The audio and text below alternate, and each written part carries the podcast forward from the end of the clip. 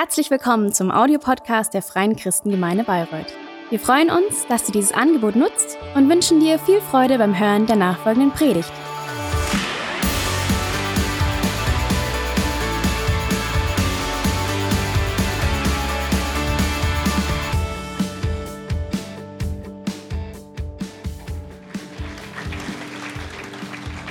Kai, vielen lieben Dank für das freundliche Empfangen und diese Freundschaft, die spürt man wenn ich hierher komme, dann fühle ich mich schon fast wie zu Hause. Wenn ich euch sehe, dann ist es immer ein kleines Fest, das muss ich wirklich sagen.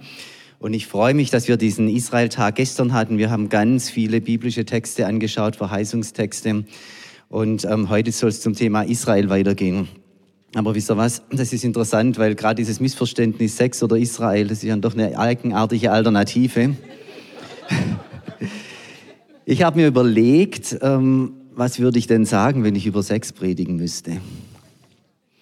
Und je mehr ich dann darüber nachgedacht habe, desto mehr habe ich gedacht, ich habe hier eine Zwei-Minuten-Botschaft. Die bringe ich jetzt einfach vorne weg. Wenn ich hier über Sex predigen müsste, dann würde ich euch erklären, warum es Sinn macht, als Ehepaar einen Raum zu schaffen, in dem nur ihr beide seid, in dem kein anderer rein darf dann würde ich euch erklären, warum Sinn macht, in diesen Raum die Sexualität reinzupacken, dass die nur da drin ist und nirgendwo draußen. Und wenn ihr mich dann fragen würdet, und warum klappt es nicht so richtig, dann würde ich euch erklären, dass ihr als Ehepaar noch nicht so richtig zusammengefunden habt. Und wenn ihr dann fragen würdet, wie können wir denn zusammenfinden, dann würde ich euch erklären, ihr müsst, müsst euch miteinander auseinandersetzen um dann zusammenfinden zu können. Das wäre meine Message.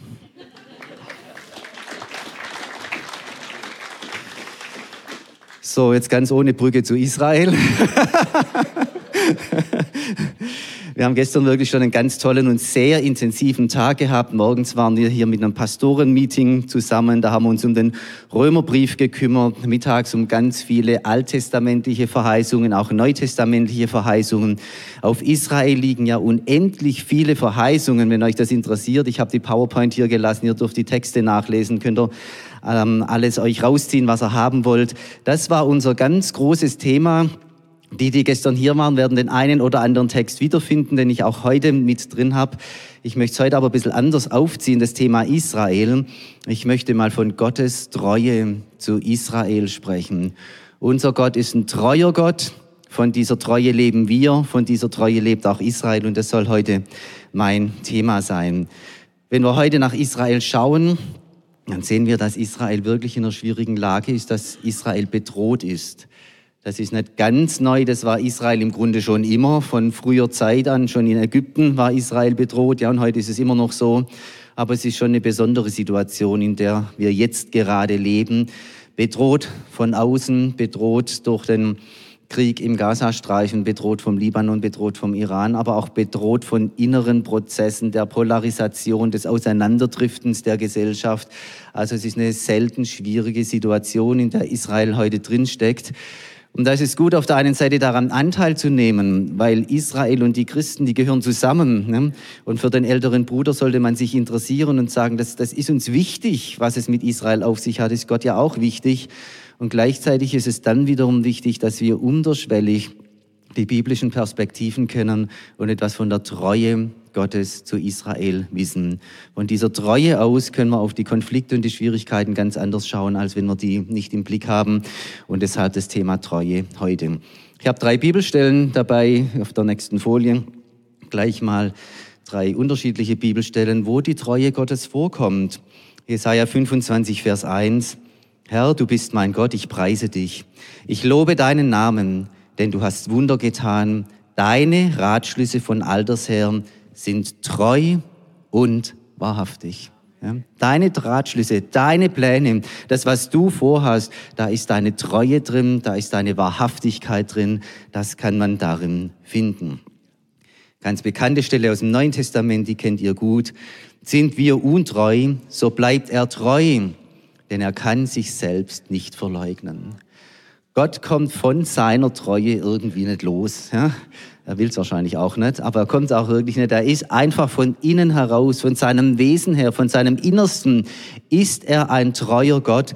Und selbst wenn Menschen untreu sind, das sind wir manchmal, wenn wir ehrlich sind. Das ist auch Israel oft gewesen, das wissen wir. Aber Gott bleibt treu, weil er einfach treu ist. Und Jesaja 38, 19, so eine Volksgeschichte eigentlich. Der Vater erzählt den Kindern von deiner Treue. Das kann man sehr schön in Israel sehen, wie die Geschichten der Treue Gottes aufgeschrieben werden, weitergetragen werden, erzählt werden. Ja. Von der frühen Zeit an, Auszug aus Ägypten, das hat uns gestern beschäftigt, bis in heutige Zeit. Da wird nacherzählt, wo die Treue Gottes sichtbar geworden ist. Und wenn du in einer christlichen Familie bist, wo man vielleicht solche Geschichten auch weiterträgt, ja, vielleicht haben deine Großeltern von der Treue Gottes erzählt, deine Eltern von der Treue Gottes erzählt. Und wenn sie es nicht getan haben, dann geh doch mal hin und frag sie, hey, wo habt denn ihr die Treue erlebt? Ja, ein Opa mit 85, frag ihn doch mal, Opa, wo hast denn du die Treue Gottes erlebt? Das wird deinen Glauben stärken. Seid ihr da? Jawohl, Amen. Und jetzt schauen wir uns das mal an, die Treue Gottes. Und ich möchte euch heute einfach so ein klein bisschen in die Geschichte Israels mit reinnehmen, teilweise sogar mehr im Erzählstil aber das ist mir heute wichtig. Wir haben gestern schon festgestellt, ihr erinnert euch, die ganze Geschichte, die Israel-Geschichte und auch die Geschichte, die dann in unseren Glauben an Jesus reinführt, die beginnt mit Abraham. Und jetzt mal kurz so kurzer Bildungstest. Abraham hat drei Versprechen bekommen von Gott. Welches war denn das erste? Wer weiß es? Punkt Nummer eins. Gott verspricht Abraham laut. Oh, das ist das zweite. Das erste. Land, Moni, jawohl, du kriegst vier Punkte. Das Land, das erste Versprechen Gottes an Abraham und seine Nachkommen, also Israel, ist das Land. Hochinteressant, ja. Das Land, in dem heute Israel wieder lebt, das Land, das so umkämpft ist. Das zweite hat jemand hier schon richtig gesagt, sind Nachkommen, ein Volk. Volk plus Land gibt Nation, also Israel. Und das dritte, was ist das dritte? Segen für wen? für die Völker, für die Welt, für die gesamte Menschheit. Das Israel-Projekt dient zum Segen für die gesamte Menschheit. So geht Gott ins Rennen mit Israel. Das ist einfach sein Start. So beginnt er. Da sagt er, das will ich tun. Und wenn du jetzt die ganze Bibel durchliest, von 1. Mose 12 bis zum allerletzten Buchstaben, dann kannst du sehen, wie genau diese Verheißung entfaltet wird, weiterentwickelt wird, konkretisiert wird, bis sie dann ganz am Ende vollkommen in Erfüllung gegangen ist. Das kannst du in der Bibel nachlesen. Wir haben dann gemerkt, Israel wird in Ägypten groß, Gott holt Israel aus Ägypten raus, er führt Israel an den Sinai, da ist diese große Bundesstation, der Bundesschluss, da kriegt Israel die Torah, das Wort Gottes, wie man leben soll, wie man sich heiligen soll, ist ganz begeistert drüber, Gott offenbart sich in Israel hm?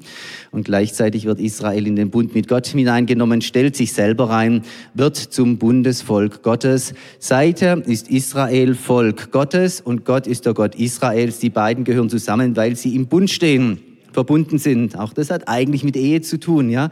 Ehebund zusammengehören, sich nicht trennen, sich nicht auseinander dividieren lassen. Israel und Gott gehören genauso zusammen für Zeit und Ewigkeit, für alle Zeiten.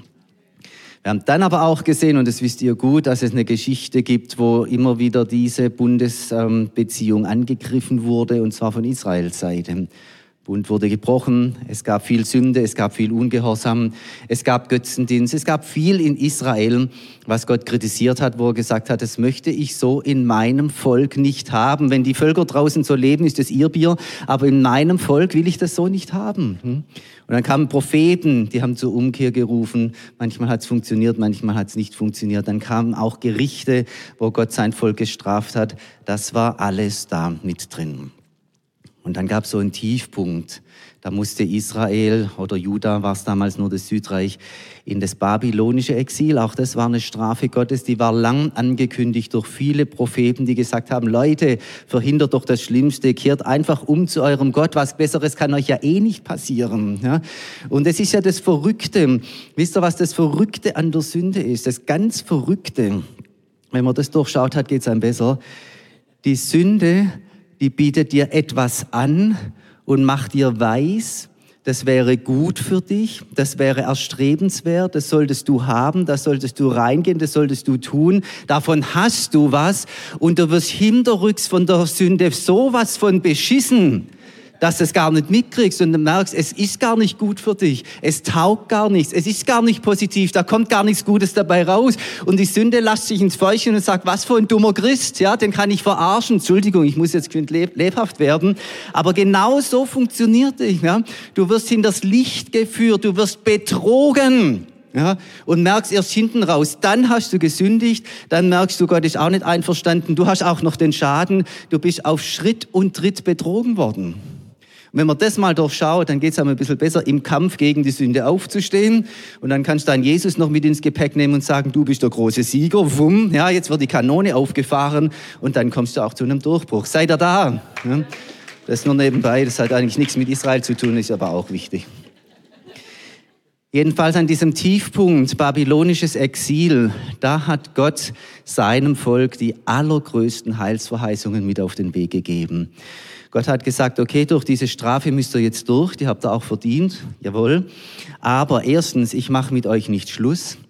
Zweitens, ich werde euch wieder zurückbringen in euer Land. Ich werde euch wieder sammeln aus aller Herren Länder. Ihr werdet am Ende wieder alle zusammen vereint sein in diesem Land. Ihr werdet in diesem Land mit mir zusammen leben. Es wird kein Blatt mehr zwischen uns beide passen. Ich werde dafür sorgen. Und damit das klappt, werde ich, sagt Gott, eure Herzen verändern. Ja? Ihr braucht neue Herzen. Wenn in den Herzen die Sünde drin ist, dann geht's immer schief. Ja? Ihr braucht neue Herzen, gehorsame Herzen, treue Herzen, reine Herzen. Und jetzt sagt Gott, das haben wir gestern gesehen in den Verheißungen, ich will euch diese neue Herzen geben. Neue, treue, reine Herzen. Ich reinige euch von all euren Sünden, eurem Götzendienst, euren Ungehorsam. Hesekiel 36. Eine ungeheure Verheißung für Israel als ganzes Volk kollektiv, das ist versprochen worden. Israel durfte dann 70 Jahre später wieder zurückkommen aus dem babylonischen Exil. Das war was ganz Wertvolles. Sie durften ihren Tempel wieder aufbauen. Aber diese Verheißungen sind nie ganz erfüllt worden. Es ist immer ein riesengroßer Rest geblieben. Es war immer nur so ein bisschen was, ja. Ein paar haben sich gesammelt. Es hat Israel wieder so leidlich gegeben. Aber es waren auch immer die großen Mächte, von denen Israel beherrscht gewesen ist. Israel ist nie wieder ganz frei geworden, nie ganz in diese Verheißungen reingekommen. Und es sind auch Endzeitverheißungen. Verheißungen, siehe Tage kommen, das liegt alles noch vor uns. Da kommt noch Gewaltiges auf uns zu. Dann gab es aber einen neuen Niedergang. Unter den Römern ist dann Israel vollends zerstreut worden, wieder vernichtet worden. Also eine ganz dramatische Geschichte. Dann ist aber noch was passiert und das ist für uns als Christen so interessant. In dieser Zeit zwischen den Testamenten, zwischen Altem und Neuen Testament, da liegt eine Zeit dazwischen, wo es keine Schriften in der Bibel gibt. In dieser Zeit ist was im jüdischen Volk entstanden. Da hat Gott eine Offenbarung geschenkt. Er hat nämlich gesagt, da wird eines Tages einer kommen, der Messias, der Gesalbte. Das ist den Juden klar geworden. Im Alten Testament findet sich schon manches dazu, so kleine Bruchstücke. Und da hat sich plötzlich dieses Bild zusammengefügt und den Juden war klar, da wird der Messias kommen, der wird uns retten. Weil sie haben gemerkt, wir werden aus uns heraus nie so wieder dieses richtige freie Volk werden können. Wer, wer kann denn diese großen Mächte vertreiben? Wir schaffen es auch von uns heraus nicht, unsere Herzen in diesen Zustand der Reinheit zu bringen. Wir bräuchten eigentlich einen hohen Priester, der uns beständig versöhnt mit Gott oder ein für alle Mal. Wir bräuchten so einen wie Mose, ja, der dieses Wort in großer Vollmacht und Offenbarung spricht. Wir bräuchten einen König wie David, der auf dem Thron David sitzt und uns wiederherstellt wir bräuchten einen Held, ein Superman, so einen bräuchten wir, ja, weil wir selber gar nicht packen. Und das gibt's doch schon Anzeichen im Alten Testament. Und dann wurde den Juden klar, da wird einer kommen, das wird der Messias sein. Hamashiach heißt der Gesalbte auf Deutsch oder Hoch auf Griechisch oder der Christus auf Lateinisch. Und dann kommt er im Neuen Testament, Jesus aus Nazareth ist eben genau dieser Gesalbte, dieser Messias. Ja, und dann ist natürlich eine besondere Situation entstanden. Der Messias ist da und er wäre dieser Retter. Er würde Israel wiederherstellen und befreien. Er würde alles tun, was Israel braucht. Aber wie reagiert Israel? Die meisten wollten von Jesus nichts wissen, schon vor Ostern nicht, nach Ostern auch nicht. Und das war eigentlich wieder ein weiterer geistlicher Tiefpunkt. Und diesen geistlichen Tiefpunkt, den hat Paulus ganz stark empfunden. Wenn ihr mal Zeit habt, lest mal Römer 9, die ersten Verse, wo Paulus diesen Tiefpunkt thematisiert. Er war ja selber einer gewesen, der das mit Jesus gar nicht gecheckt hat. Ja? Und sogar die Gemeinde Jesu verfolgt, hat gesagt, ja, die sind ja völlig daneben. Und dann läuft er da Richtung Damaskus und plötzlich kommt Jesus vom Himmel herab. Und wenn Jesus mal so richtig kommt, dann bleibst du erst mal stehen. Ja? Wirst ähm, ausgebremst von ihm. Und das hat auch Paulus erlebt. Und plötzlich wird ihm klar, dieser Jesus, das ist ja der Messias. Der hat eine Erlösung erworben am Kreuz und in der Auferstehung. Und er wird wiederkommen und sein Werk vollenden. Das ist Jesus. Also seither ist ähm, Paulus ein Apostel für Jesus. Und dann ist es ihm aber doch ganz stark auf die Seele gefallen, was ist denn jetzt mit meinem Volk? Was ist denn jetzt mit Israel, wo doch Israel den Messias nicht angenommen hat, vom Evangelium nicht viel wissen wollte und es so wesentlich, so wichtig wäre, dass Israel und der Messias zusammenkommen. Und da hat er dann drei große Kapitel geschrieben in der Bibel, Römer 9 bis 11, wo er dieses Thema bearbeitet in allen Facetten, in allen Formen und Farben. Was aber so wichtig ist, auch für uns interessant, wie sehr ihn das belastet hat. Er spricht in Römer 9 davon, dass er große Traurigkeit in seinem Herzen hat und einen Schmerz ohne Unterlass empfindet. Dieser große Mann, der den großen Sieg Jesu an so vielen Stellen erlebt hat, Heilungen, Befreiungen, Totenauferweckungen, der Gemeinden gegründet hat, der viele Menschen zum Glauben an Jesus geführt hat und die Herrlichkeit Jesu erlebt hat wie kaum ein anderer war unterschwellig von so einer Traurigkeit begleitet, die ihn beständig begleitet hat, den ganzen Weg über, bis ganz zum Schluss über sein Volk Israel. Das finde ich interessant. Christen haben da oft eine andere Konsequenz gezogen, haben gesagt, okay, wenn die Juden Jesus nicht haben wollen, dann dürfen wir es verfolgen, dann sollen wir, sind wir hart gegen sie, dann sagen wir, Gott hat mit euch Schluss gemacht, erfinden noch falsche Lehren. Harte Herzen, christliche Herzen waren meistens hart, das kann ich euch, könnte ich euch geschichtlich zeigen. Paulus Herz war weich, obwohl er es ganz tief empfunden hat, diesen Schmerz, Schmerz und Traurigkeit über sein Volk Israel. Da ist ein weiches und mitfühlendes Herz bei ihm geblieben. Jedenfalls stellt er dann die Frage, ja, wie geht's denn jetzt ähm, weiter mit Israel? Und da hat er zunächst mal im Römerbrief ganz lang sich drüber ausgelassen. Und wir kommen dann, wir kommen jetzt gleich mal auf die zwei, drei Folien weiter. Ich bin schon im Römerbrief, da schauen wir mal, was er da sagt. Er hat sich nämlich die Frage gestellt, hat Gott mit seinem Volk Israel am Ende gar Schluss gemacht? Ist, das ist nämlich eine Frage, die sich manche gestellt haben und die stellt er hier ausdrücklich auch. Ist jetzt Schluss mit Israel? Will Gott von Israel nichts mehr wissen? Und da haben wir gestern uns die Antwort schon angeschaut. Er sagt hier, so frage ich nun, hat denn Gott sein Volk verstoßen, weil die nichts von Jesus wissen wollen? Was ist eure Antwort? Ich habe gar nichts gehört. Gestern war der besser, also nochmal, ich frage euch, so frage ich nun, hat denn Gott sein Volk verstoßen? Das sei ferne, ja, oder mitnichten, mäge neuto im Griechischen, eine ganz starke Verneinungsform. Warum nicht, steht auch da.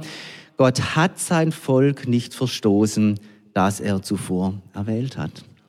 Die Erwählung, die auf Israel liegt, liegt immer noch auf diesem Volk, obwohl die meisten nichts von Jesus wissen wollen.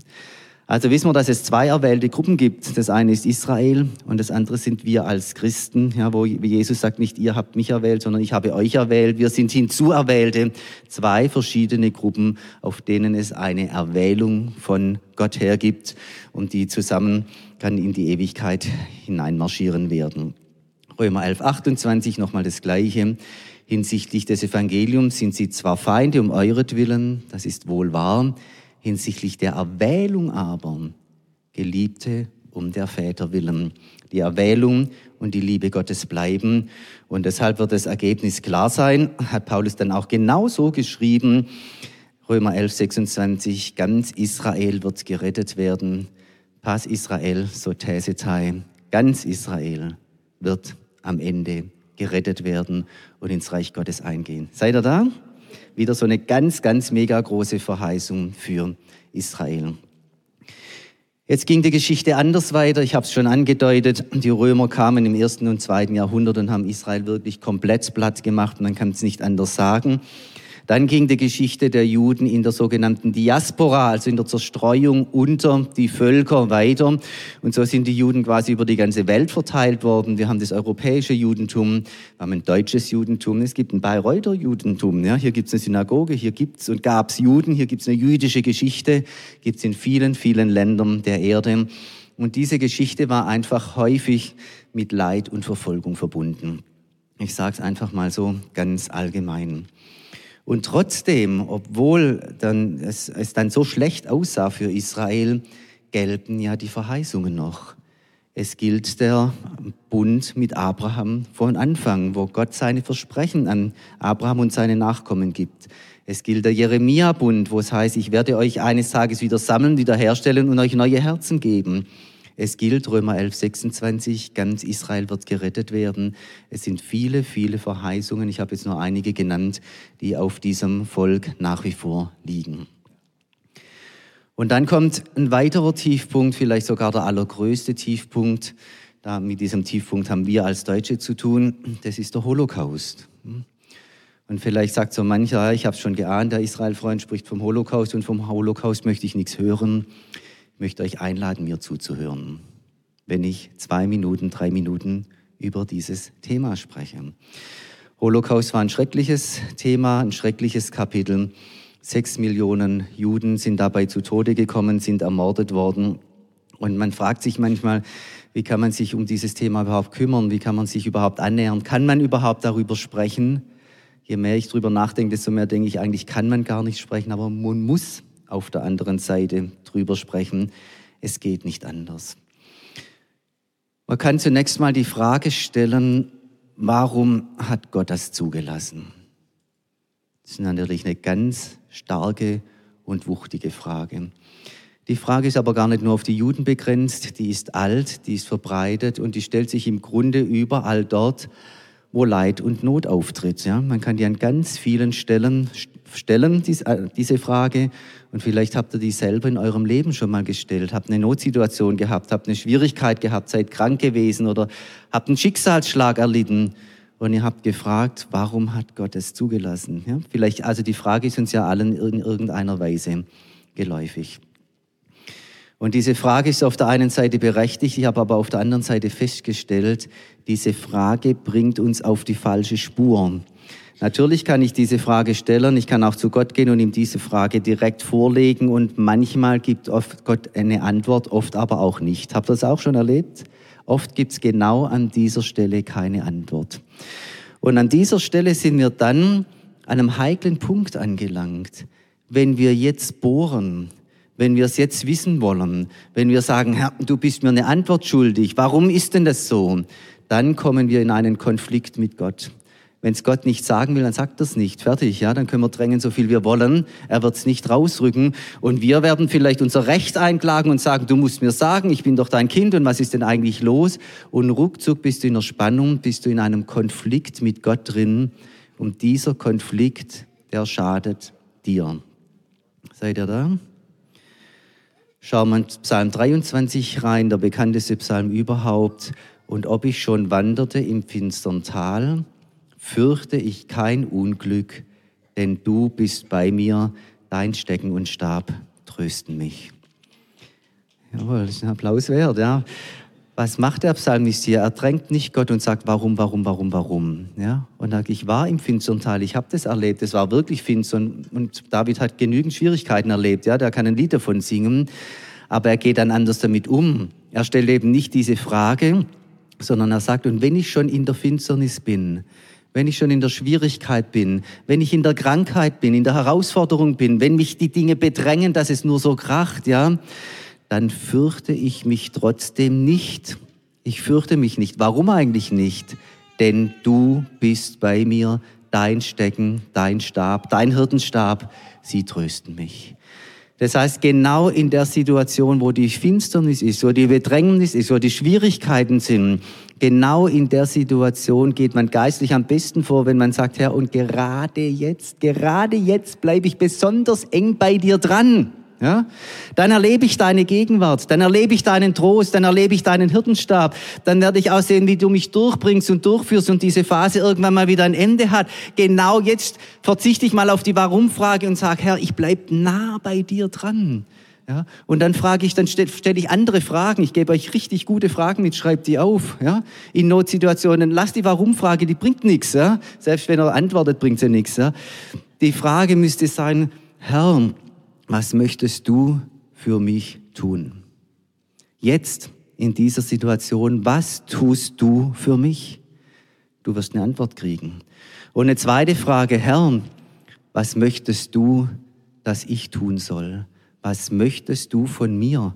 Was sind die richtigen Schritte für mich, die du erwartest? Diese zwei Fragen bringen dich aus der Finsternis raus. Die Warum-Frage bohrt dich tiefer in die Finsternis rein, aber diese beiden Fragen bringen dich raus. Versteht ihr? Und deswegen einfach, wenn man andere Fragen stellt aus einem anderen Blickwinkel, dann kommt man weiter. Wenn ich die Warum-Frage stelle im Holocaust, muss ich sie offen lassen. Ich habe keine Antwort darauf, ja. Aber was ich sehen kann, ist, dass tatsächlich Gott auch in dieser Phase mit Israel war. Israel durchgebracht hat und sogar eine ganz neue geschichtliche Phase reingebracht hat. 1948, drei Jahre später, war nämlich die Staatsgründung Israels und eine 2000-jährige Geschichte in der Zerstreuung, in der Bedrängnis unter den Völkern ist zu Ende gegangen. Israel hat wieder einen Heimathafen gefunden, hat wieder einen Ort gefunden, hat sein Land wieder bekommen, durfte wieder zurückkehren. Nach 2000 Jahren, Freunde, das ist völlig verrückt und hat jetzt wieder diesen Ort, wo Gott sein Volk sammelt, wo es sich einfinden kann und überall, heute, jetzt, auf der ganzen Welt, wo irgendwo Bedrängnis aufkommt, und es ist an vielen Stellen der Fall, jeder Jude auf der ganzen Welt weiß, wenn es richtig eng wird in meinem Land, ich kann zurück nach Israel, zurück in die Heimat, zurück zu meinem Volk. Ich habe einen Ausweg. Ist das nicht grandios? Versteht ihr? Ja, das ist ein Applaus wert. Das hat der Herr getan. Es stellt sich aber noch eine andere Frage. Jetzt heute vielleicht ein bisschen ernst, aber das darf nach diesem sehr lebendigen Lobpreis, glaube ich, auch mal sein. Holocaust stellt sich auch die Frage nach dem Menschen. Was ist denn der Mensch für ein Wesen, dass er so etwas tun kann? Und da kann man jetzt natürlich sagen, es waren sehr böse Menschen, die haben sehr Böses getan. Aber wisst ihr, im Grunde, das ist jetzt eine starke Aussage, die ich mache, im Grunde sind alle Menschen mehr oder weniger gleich. Und alle Menschen sind mehr oder weniger auch zum Gleichen fähig.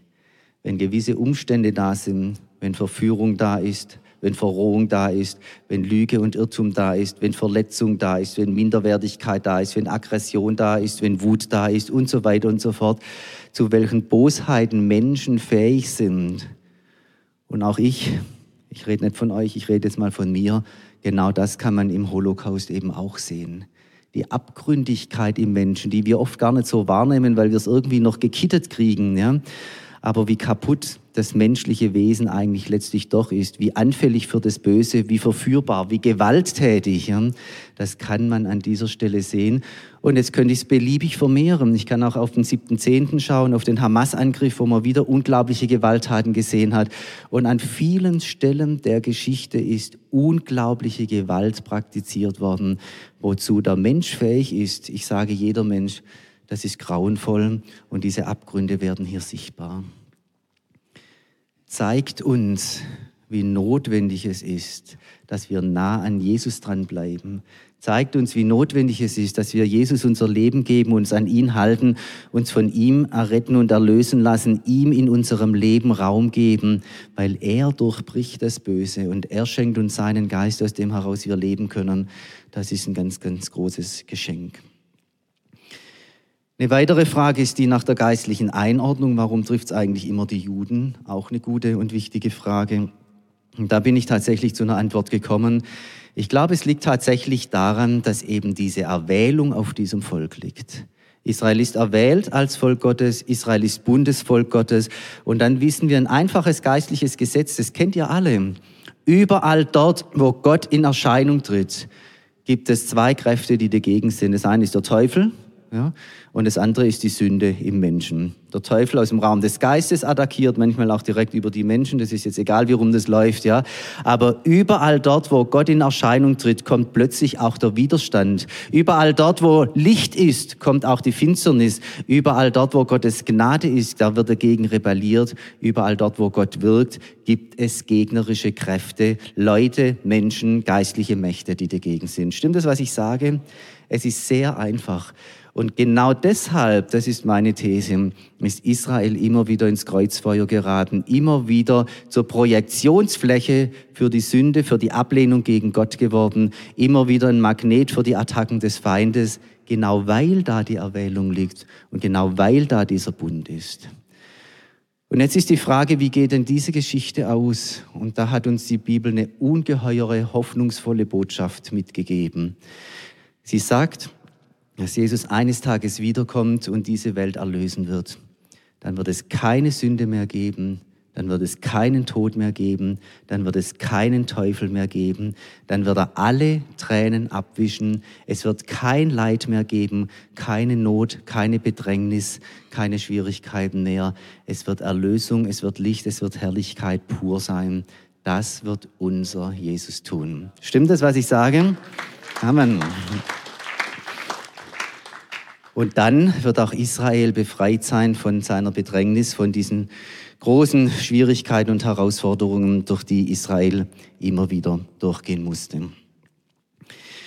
Wir haben dann gestern noch geschaut, ähm, was es an Verheißungen gibt, die noch vor uns liegen. Das ist auch eine ganze Menge. Überraschend viele Dinge werden im Alten Testament vor allem gesagt, die noch kommen werden.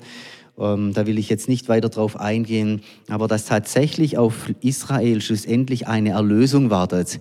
Ganz Israel wird gerettet werden, ganz Israel wird wiederhergestellt werden, weil es erwähltes Volk ist, weil es Bundesvolk Gottes ist. Das ist eine der ganz großen Botschaften und das ist im Übrigen ja genau die Hoffnung, die wir auch teilen. Ja?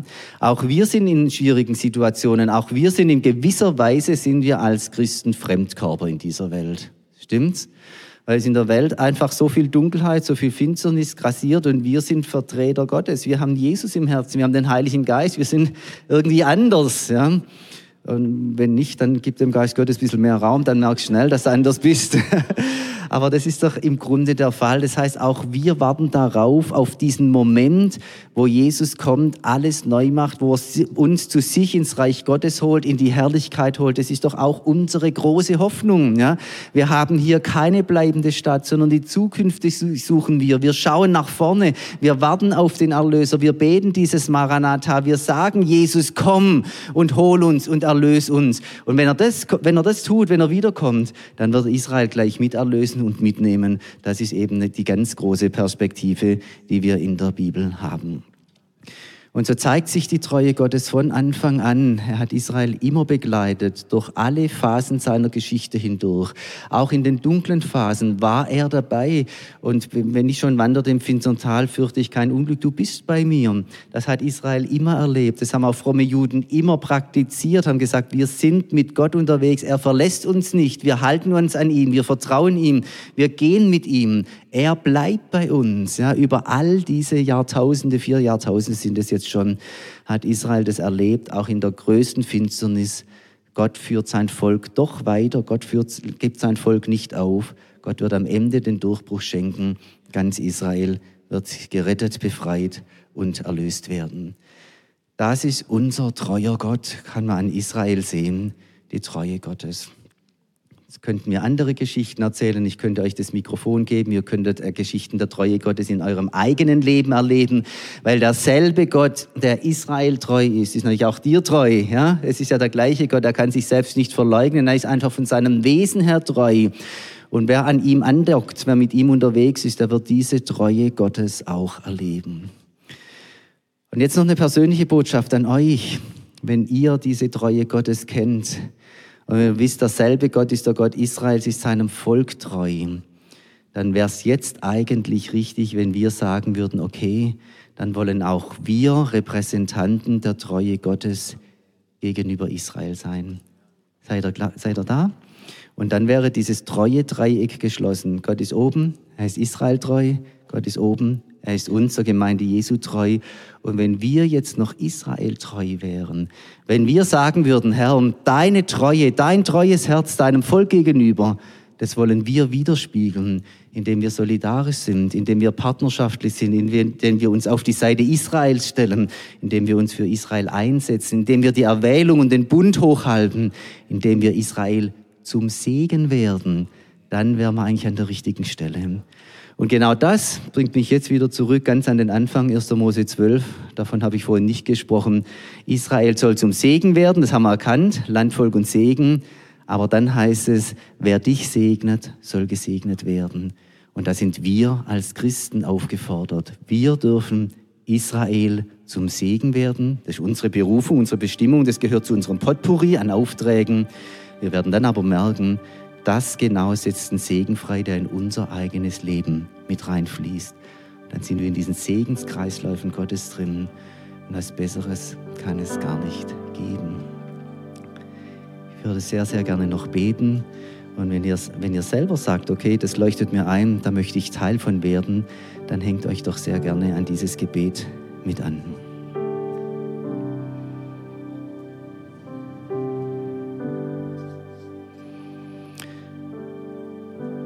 Vater im Himmel, nicht alle unsere Fragen werden gelöst, aber eins wissen wir, wir haben in dir einen treuen Gott. Und wenn wir uns an dich halten, Jesus, an deinen Rockzipfel, wenn wir uns von dir führen und leiden lassen, wenn wir eng an dir bleiben, dann werden wir diese Treue spüren und erleben, ganz konkret in unserem Alltag, in unserem Leben. Wenn wir jetzt auf die große Geschichte schauen, Jesus, dann sehen wir die Treue Gottes Israel gegenüber, über 4000 Jahre jetzt schon. Und wir sehen, dass diese Treue tragfähig ist und bis in die Ewigkeit hineinreichen wird.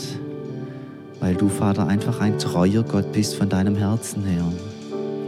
Und von dieser Treue leben auch wir, auch uns bist du treu und wirst uns mit hinüberbringen in die Ewigkeit. Und dafür danken wir dir von ganzem Herzen. Aber Herr, wir sehen, dass Israel heute darauf angewiesen ist, dass es treue Menschen ihm gegenüber gibt. Dass es Menschen gibt, die auf Israels Seite stehen, die sich zu Israel stellen, die etwas wissen von der Erwählung und dem Bund, die segnen wollen, die positiv sein wollen, die unterstützen wollen, die Fürsprache halten. Gerade angesichts dessen, dass es so viel Feindschaft und Widerstand und Schwierigkeiten um und in Israel gibt. Und Herr, wir wollen uns heute in diese Lücke reinstellen. Wir wollen die sein, die ein Stück der Treue Gottes widerspiegeln Israel gegenüber. Die immer mal wieder an Israel denken im Gebet und ein Gebet aussprechen. Die sich informiert halten, die die Bibel studieren und die Dinge glauben, die du deinem Volk mitgegeben hast, an Verheißungen und an guten Worten. Die für Israel eintreten in Gesprächen, die sich verwenden dort, wo es treue Leute braucht, die zu Israel stehen. Und Herr, wir stellen uns heute genau dort rein, in diese Lücke. Wir wollen Repräsentanten deiner Treue, deinem Volk gegenüber sein und es als eine Ehre empfinden, Israel treu sein zu dürfen und Israel zum Segen werden zu dürfen. Mach uns, Heiliger Geist, zu einem Segen für das Volk Gottes, für Israel. Im Namen Jesu.